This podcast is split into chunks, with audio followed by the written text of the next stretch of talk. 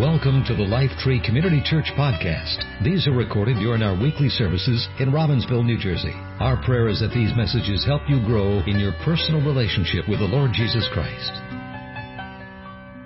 All right, to the message. Here we go. To the Batcave. Here, um, invite you to turn in your Bibles. Listen, last week we went to the end. Today we're going to go to the beginning. And then we're going to go to the end. So if you turn to Genesis chapter 3, that will be page 4.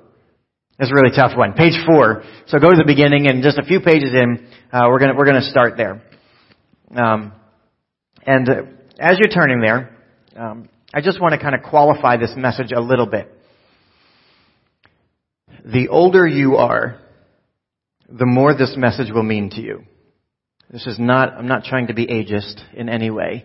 Um, but the, the older you are, the more this message will mean to you. And this is not to disparage the youth in any way.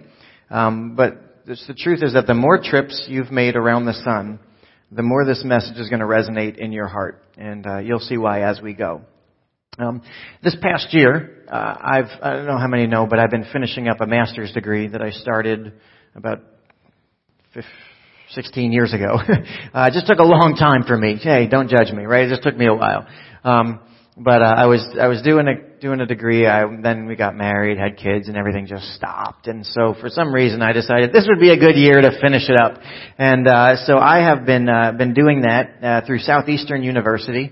Uh, my degree is a MAML, a Master of Arts in Ministry Leadership, M-A-M-L. They call it a MAML. I'm like, all right, sure, that sounds good. I'll be. I've got a master's in MAML.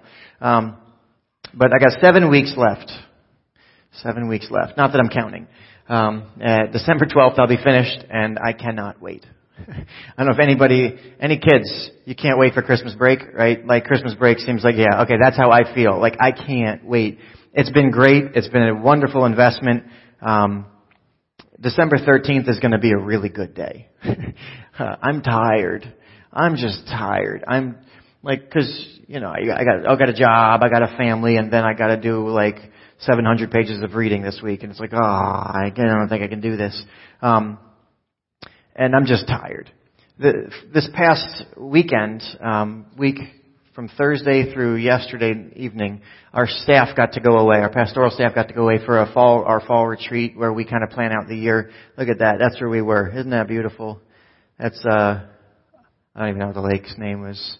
I was just Lake Chalabaja, something like that. Um, it's it's somewhere in the Poconos. Um, it's in whatever he said. Yes, the T.D. Young song. I don't know, something like that. It's it's it was beautiful. It was absolutely awesome, and we got a chance to go. Um, somebody in the church here had a home there, lent it to us for a few days, and it was an opportunity for us to kind of get away. Um, and we basically had three different parts to the retreat. First is we review and just say, what has God done in the past year? We reflect. And then we take time to say, okay, so where are we right now? And then we take time to say, okay, and where do we think God is telling us to go in the future? And so we kind of spend some time, uh, you know, orienting ourselves. And it was a really wonderful time. Um, and we continue to do this year after year. And, uh, you know, you begin to wonder after a while, like, when are we ever going to finish? Like, like when, when is the church done? yeah, we, are we ever going to get there? Um, uh, it's very, very different than a degree program. Um, there's something about the push, right? That drive to the finish line. Right? It's exhausting, it's stressful, it's tense, but it can be rewarding. Right? There's nothing like crossing the finish line. Would you agree? Right? No matter what you do, if you're running a 5K, a 5 miler, a marathon, if it's school, um, this is why teams celebrate championships, right? Like you finished it, you're done. You did it. We're going to celebrate. it's why graduates put on square hats and robes, right? We're going to celebrate an accomplishment because it's done, right? There's that sense of finality there. Um, it's why parents remodel their kids' bedrooms when they leave home, you know, for good. It's a celebration. We're done. They're gone. They left. We kicked them out of the nest, right? This is good. We made it. Some of you don't know what that feels like yet. um, and your kids are very old. Um, there's just nothing like the relief of being done. But the greatest challenge can be when you can't see the finish line. Right? When it just seems to go and go and go and go and go. And you're like, how long do I have to keep running this thing? When the task seems endless and daunting. You know, you ever been, ever been, in, I don't know if you've ever, like in life, you kind of, you climb and you, you get to the top of the mountain and you're like, oh, I did it. Only to find that there's another mountain. And you're like, oh, I just thought I did this. And I don't know that I have the energy to do it again. And again. And again. And it just seems like, you know, you're done. It's, it's a lot like life. You know, you're born. And it's a lot to be born, right? You're burst out into this world and it's like, oh no, you survive infancy, you depend on others to feed and care for you and you're utterly helpless and you think you can make it because you can now feed yourself. I can survive on my own. Right? I have the skills. And then, and then you hear about this thing called walking. And then you learn to walk and talk and you read and you think you've made it now. I can walk, I can talk, and then here comes school. Ah. And that in itself is a challenge. But then once you begin like third, fourth grade, you kind of figure out school and you're like, okay, I got this. I got school. I know, I, I know the rules. But then come pimples. And puberty. And emotions. What are these things inside of me and why do I feel this way and why am I angry and then happy and then angry and sad? And then what is popularity and school dances and all sorts of awkward and then finally middle school is over and finally that awkward stage is over, right? And then you hit high school. And then dating and college pressures and what are you going to be and each step grows in complexity.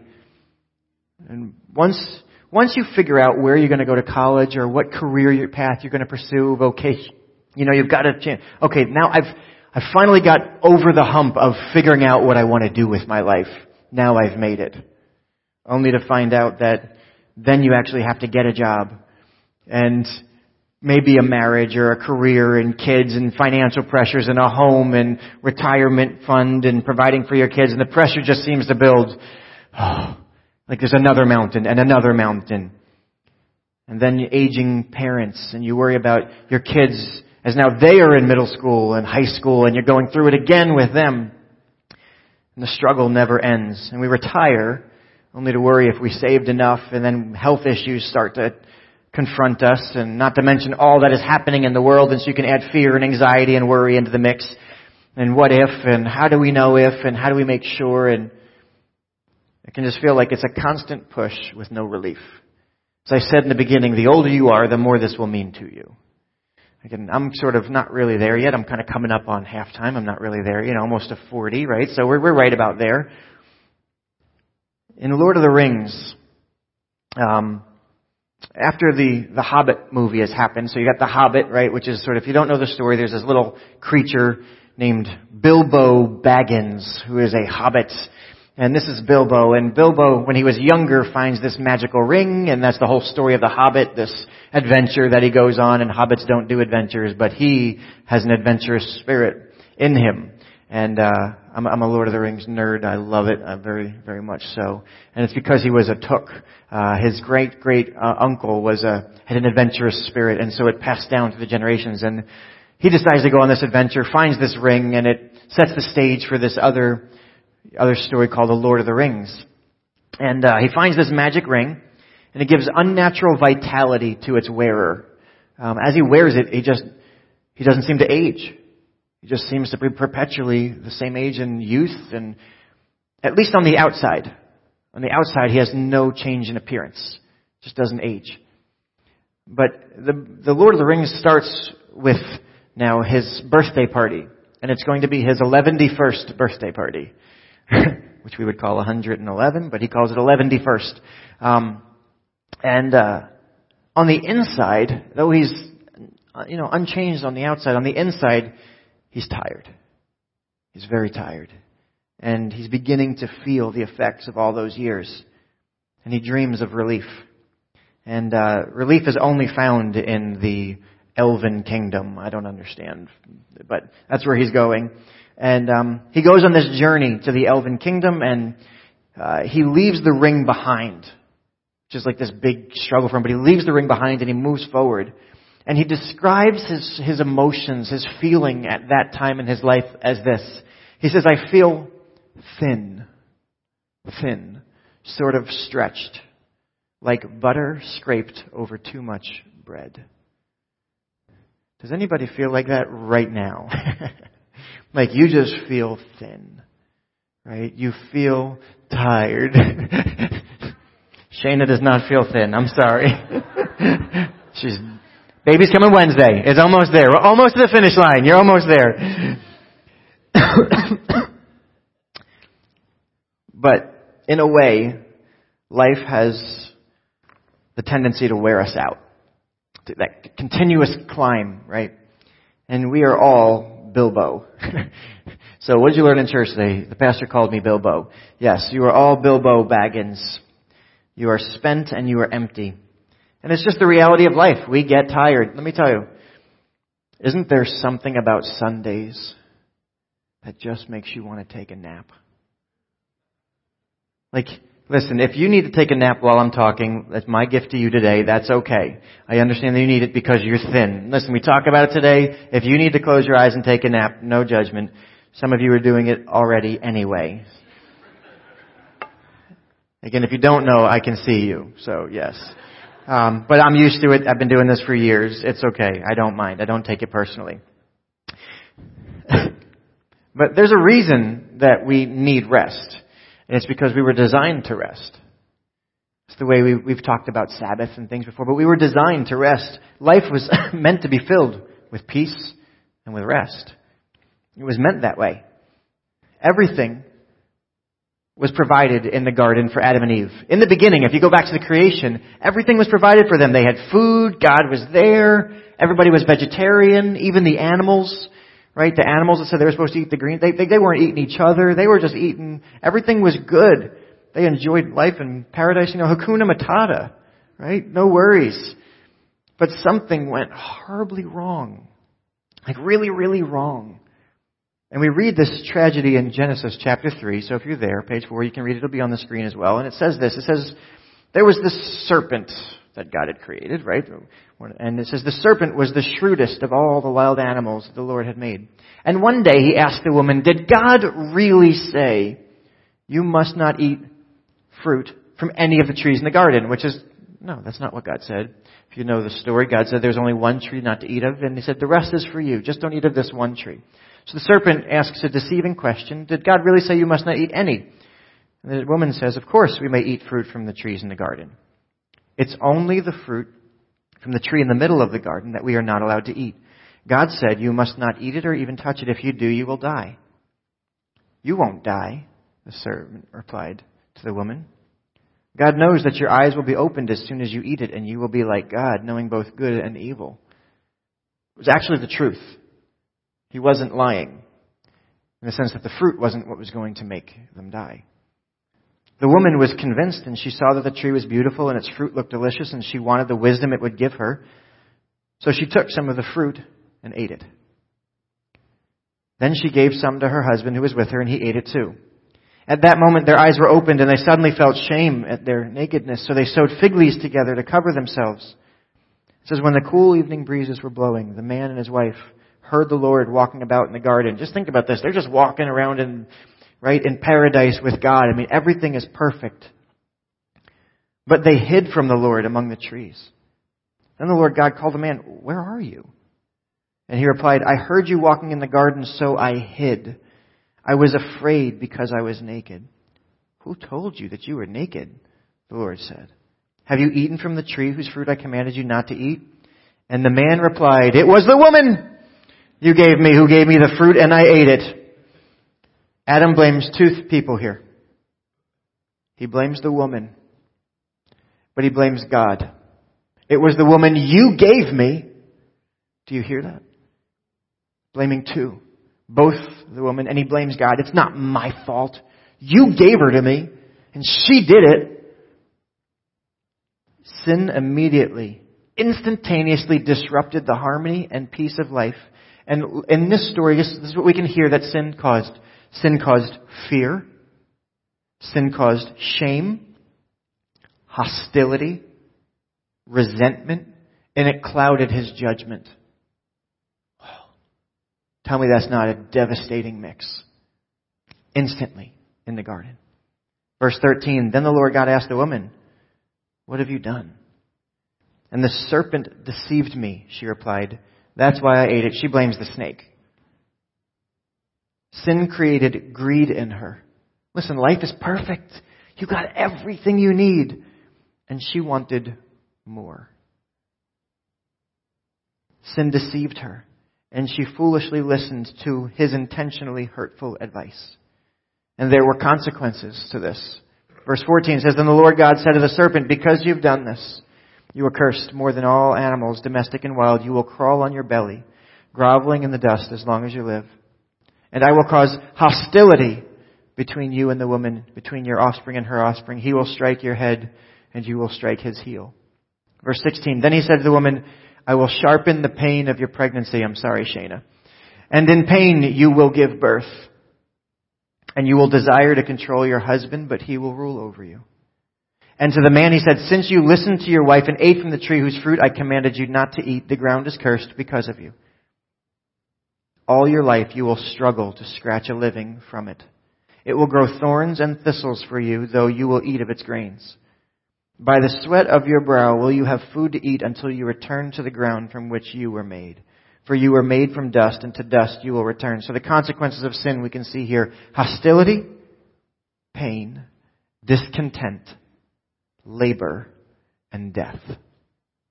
None of those were in play until that moment. That was a bad day. Can we agree that was a really bad day? Let me ask, are those things still present in our world? Is there hostility? Maybe a little bit? A little bit. Is there pain? Is there discontent, greed, the desire for more? Do we need to labor to work? Is there death? Can you even imagine a world without even one of those things? Could you imagine a world where there was no hostility? A world where there was no pain? A world where there was everybody was content? A world where you didn't have to work? A world without death? And could all of those things, boom, instantly. Can I tell you, that's why we're tired. It's because of sin. That's why we're tired. It's why we're desperate for a break. It's because this wasn't God's original intention. The older we are, the more appealing rest might be to you. If you're young, maybe rest doesn't seem like such a great thing. Huh? I don't need rest. Hey, good on you. Well, you know, but the older you get, right, rest's just as appealing. But then comes the most incredible news, and here's where we can maybe go to the back of the book, the end of the story. Revelation 21. Verse 1 says, Then I saw a new heaven and a new earth. For the old city and the old earth had disappeared, and the sea was also gone. Says John again describing heaven. He says, And I saw the holy city, the new Jerusalem, coming down from God out of heaven like a bride, beautifully, excuse me, dressed for her husband. And I heard a loud shout from the throne saying, Look, God's home is now among his people. He will live with them and they will be his people. God himself will be with them. Now listen to this. This is heaven, right? Verse 4, He will wipe every tear from their eyes. There will be no more death, or sorrow, or crying, or pain. All these things are gone forever. And the one sitting on the throne said, Look, I am making everything new. And he said this to me, write this down for what I tell you is trustworthy and true. Listen to this, verse 6, ready? He said, It is finished. I am the Alpha and the Omega, the beginning and the end. To all who are thirsty, I will give freely from the springs of the water of life, and all who are victorious will inherit these blessings. And I will be my, their God, and they will be my children. So the consequences of sin are very clear. Hostility, pain, discontent, labor, death. But awaiting us in heaven, unity, healing, peace, rest, life. I just want to quickly explore two of these, but just to think about this. Last week we talked about heaven is home. Well, this week, heaven is peace. It's peace. If this world is hostile, there's hostility in this world, there will be none of that in heaven. It will be completely peaceful. Brothers and sisters won't fight anymore. Nobody's fighting over the remote at all. Like we're all liking the movie, right? Like There's no fighting. No, no tension between friends. No conflict. Think about that. No more bitterness. No more anger. No more jealousy. No more sides. No more sides. All peace. Ephesians chapter 4 verse 11 through 13 talks about you know what the mission of my mission is as a pastor and it says our job will be to lead the church to, to such maturity and unity that we measure up to the full and complete standard of Christ. That we will be just completely mature, whole, and one. Peace. No more hostility. The prayer is very simple. You want to know what to pray? Make us one. That's what you can pray. Pray, God, make us one. Peace. Matthew 5 9. God blesses those who work for peace, for they will be called children of God because God is peaceful. See, and peace is the fruit of love. Love bears fruit in peace. And God is love, so his home is all about love. He's probably got like a stencil on the wall that says peace in heaven somewhere. And in his home it will be peaceful. Completely peaceful. How many of you would like to go to a place where there's just complete peace? No more hostility. No more fighting. Just love. Can you, I mean, isn't that appealing? Home forever. And you know when you go home for the holidays and there's not peace. It doesn't feel good. It's not home. It's not, it's not. But there's no substitute for a place where you just feel there's peace here. We're not going to fight here. And that's, we gotta work for that here on earth. We gotta work hard for peace here. There it's just gonna come naturally. But here we gotta work for it. But not just peaceful. There it's also gonna be restful. In John's vision of heaven, God said to him, it's finished. We know that when we get to heaven, we're going to hear the words, well done, good and faithful servant. It's over.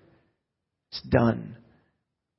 No longer will the curse of sin cause us to labor, for our work will be done. No more homework. No more budget reports. No more lesson plans. No more weeding the garden. No more work.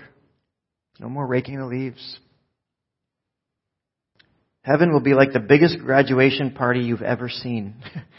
but we will have graduated from our labor into complete rest. Corinthians, 2 Corinthians chapter 5 verse 1 identifies our human condition really well. It says this, for we know that when this earthly tent, that's how it calls the body, you're in a tent. This tent that we live in is taken down. That is when we die and leave this body, we're going to have a home in heaven. An eternal body made for us by God himself, not by human hands. Listen to this. He says, we grow weary in our present bodies. And we long to put on heavenly bodies like new clothing. For we will put on heavenly bodies. I told you I'm going to be at least 5'10. It's going to be awesome. We will not be spirits without bodies.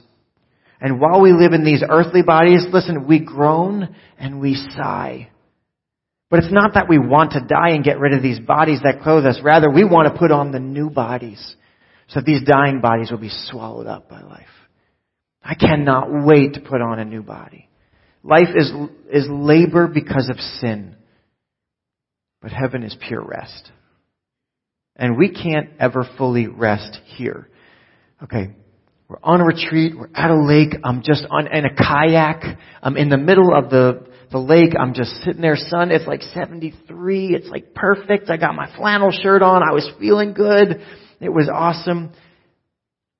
And even in the middle of the lake, I didn't have my phone with me. Nothing. But still, you weren't. You're thinking, I hope my kids are okay. Right? Like I wonder about what we're going to do later today in the church and how is this going to go next year and what about this and like you can't find a beach far enough away to stop thinking. There's just no complete rest on this planet. No matter where you are, it's always there. But one day, it's going to be finished. The work will be done. No more labor. And we're going to get to literally rest in peace. like for real. In heaven, we're going to rest in peace. I hope that every time you hear that phrase, you realize that that is a blessing. That you are, and that is a hope that you are declaring over everybody on earth. Listen, someday, what you learn at church, the pastor said he hopes we all rest in peace. yes, I do.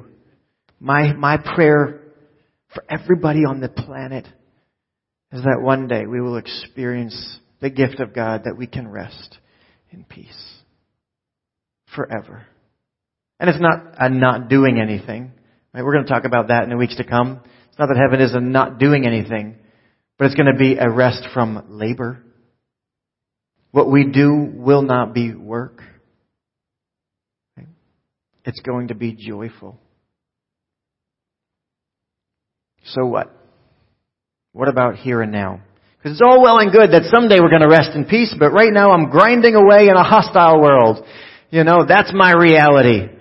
The alarm clock goes off and I gotta get up and I gotta, you know, grind it out. Colossians chapter 3 verse 14. Above all, clothe yourselves with love which binds us all together in perfect harmony, and let the peace that comes from Christ rule in your hearts. For as members of one body, you are called to live in peace. See, here's the thing. Heaven bursts through to earth every once in a while. And when we experience a little measure of peace here on earth, it's actually a taste of the eternal peace that we're going to have one day. God said, Blessed are the peacemakers, because they're bringing heaven to earth. When you love others, you inject peace into a hostile world. You bring a little light of heaven to earth. See, God is the great peacemaker, and He calls us to be peacemakers, to bring peace to earth. And when we do, we're letting people know, listen, what we're working for here now is just a small bit of what is to come because this is the perfect. Now, our peace is just a small part, but then it's going to be full. See, God brings heaven to you and He lets you spread heaven all around. You know the people that are peacemakers. You know somebody in your life that maybe you had a problem with somebody else and they intervened and they helped bring peace. And you're grateful for them. And you know what? They're God-like. Peace. When all around people are hostile, let me tell you, this is hard. We're driving home from the retreat. Somebody was driving slow. The fist of fury was coming out. Didn't lay on the horn though. I just kept it to myself, but my wife may have said something in the car to me. When all around people are hostile, we have to be different. And it's that peace that we inject into the world that brings heaven to earth. That lets people know that heaven is going to be completely filled with peace. And the second thing we can do is choose to rest. Really? Choosing to rest? Yes. I'm telling you to take a nap. See, because rest is actually a taste of heaven, even in small doses. But there's something about the renewing work. Matthew 11:28, Jesus says this, "Come to me, all you who are weary and carry heavy burdens, and I will give you rest. Take my yoke upon you." Let me teach you because I am humble and gentle at heart and you will find rest for your souls. For my yoke is easy to bear and the burden I give you is light. See, the promise is for here and now. It will be delivered fully in heaven. God has designed us with a need to rest. Listen to this. There's a story. There's a story about a Greek legend. Andy. In ancient Athens, a man noticed the great storyteller Aesop playing childish games with some little boys. And he laughed. This guy laughed and was making fun of Aesop, asking him why he wasted his time with such frivolous activity. Why are you being like a kid? Why are you playing with these kids? And Aesop responded by picking up a bow, like a bow and arrow. And he loosened the string and he placed it on the ground. And he had asked the critical Athenian, now answer the riddle if you can. Tell us what the unstrung bow implies. The man looked at it for several moments but had no idea what point Aesop was trying to make. And he explained, if you keep the bow always bent, it will break eventually. But if you let it go slack, it will be more fit for use when you need it. We are the bow. When you rest, you are a more truer version of you. Because rest makes you the best you. Would anybody disagree with the statement that you're not you when you're tired? And if you don't want to answer that question, I'll just ask somebody who lives with you. You're not you when you're tired. And the, the truth is that the world needs to see the best version of you. So when we rest, what we're doing is we're letting the world know that God has designed us and created us in a certain way. And that one day He's got rest that's going to make us the truest version of us. Right now, we're broken versions of ourselves. Because can you sleep long enough to not need rest for a week? Can you bank it? No. You just keep wearing out. We're broken. Like there are days we begin to understand, oh, I'm tired because I'm getting, getting angry. I'm tired because I'm getting short with somebody, right? I'm tired because this is coming out. I get, I get snippy when I get sharp, right? When I'm tired. Like, this is what happens. There's no music in a rest. Right, Nikki? No music. But there is the making of music with rest. Right? You got the build up and then the stop. And then the release of music. Right? In our life, the music is broken off here and there by rests, and we foolishly think we have to come to the end of the tune. But not without design does God write the music of our lives, and there's something about rest. The well-known Quaker George Fox said this, carry some quiet inside you. Carry some quiet inside you. See, we need to come to Jesus every single day. Come to me, you who are weary, and I will give you rest. See, it's a promise for now. So today, come to Jesus every single day. Yes, this is a come to Jesus story. Come to Jesus. He will give you rest every single day. He will make you a truer version of you that the world needs to see. And then you can bring peace into the world. He lightens our load. He carries our burdens. He gives us space to breathe, and it's a taste of heaven. Let me tell you, there is something heavenly about a nap. I don't know what it is. There's just something about Sunday afternoons that just makes you want to sleep. I think it's a biological clock inside of us that's God wired that lets us know you need rest. You're all going to go home and be like, I feel it. I need a rest. I'm telling you. There's enough heaven for everybody. this is so good. Please share it. You know, when you find the right, like, hiding spot or the right, you know, like your secret spot, you don't want to share it. You find your place of peace and you're like, oh, if I tell somebody else where my private beach is, they're going to get in on the action. Guess what? There's enough beaches in heaven for everybody. It's going to be peaceful rest for eternity for all of us. Share it. So the question is this Who do you know that needs rest and peace? A better question Do you know anybody that doesn't?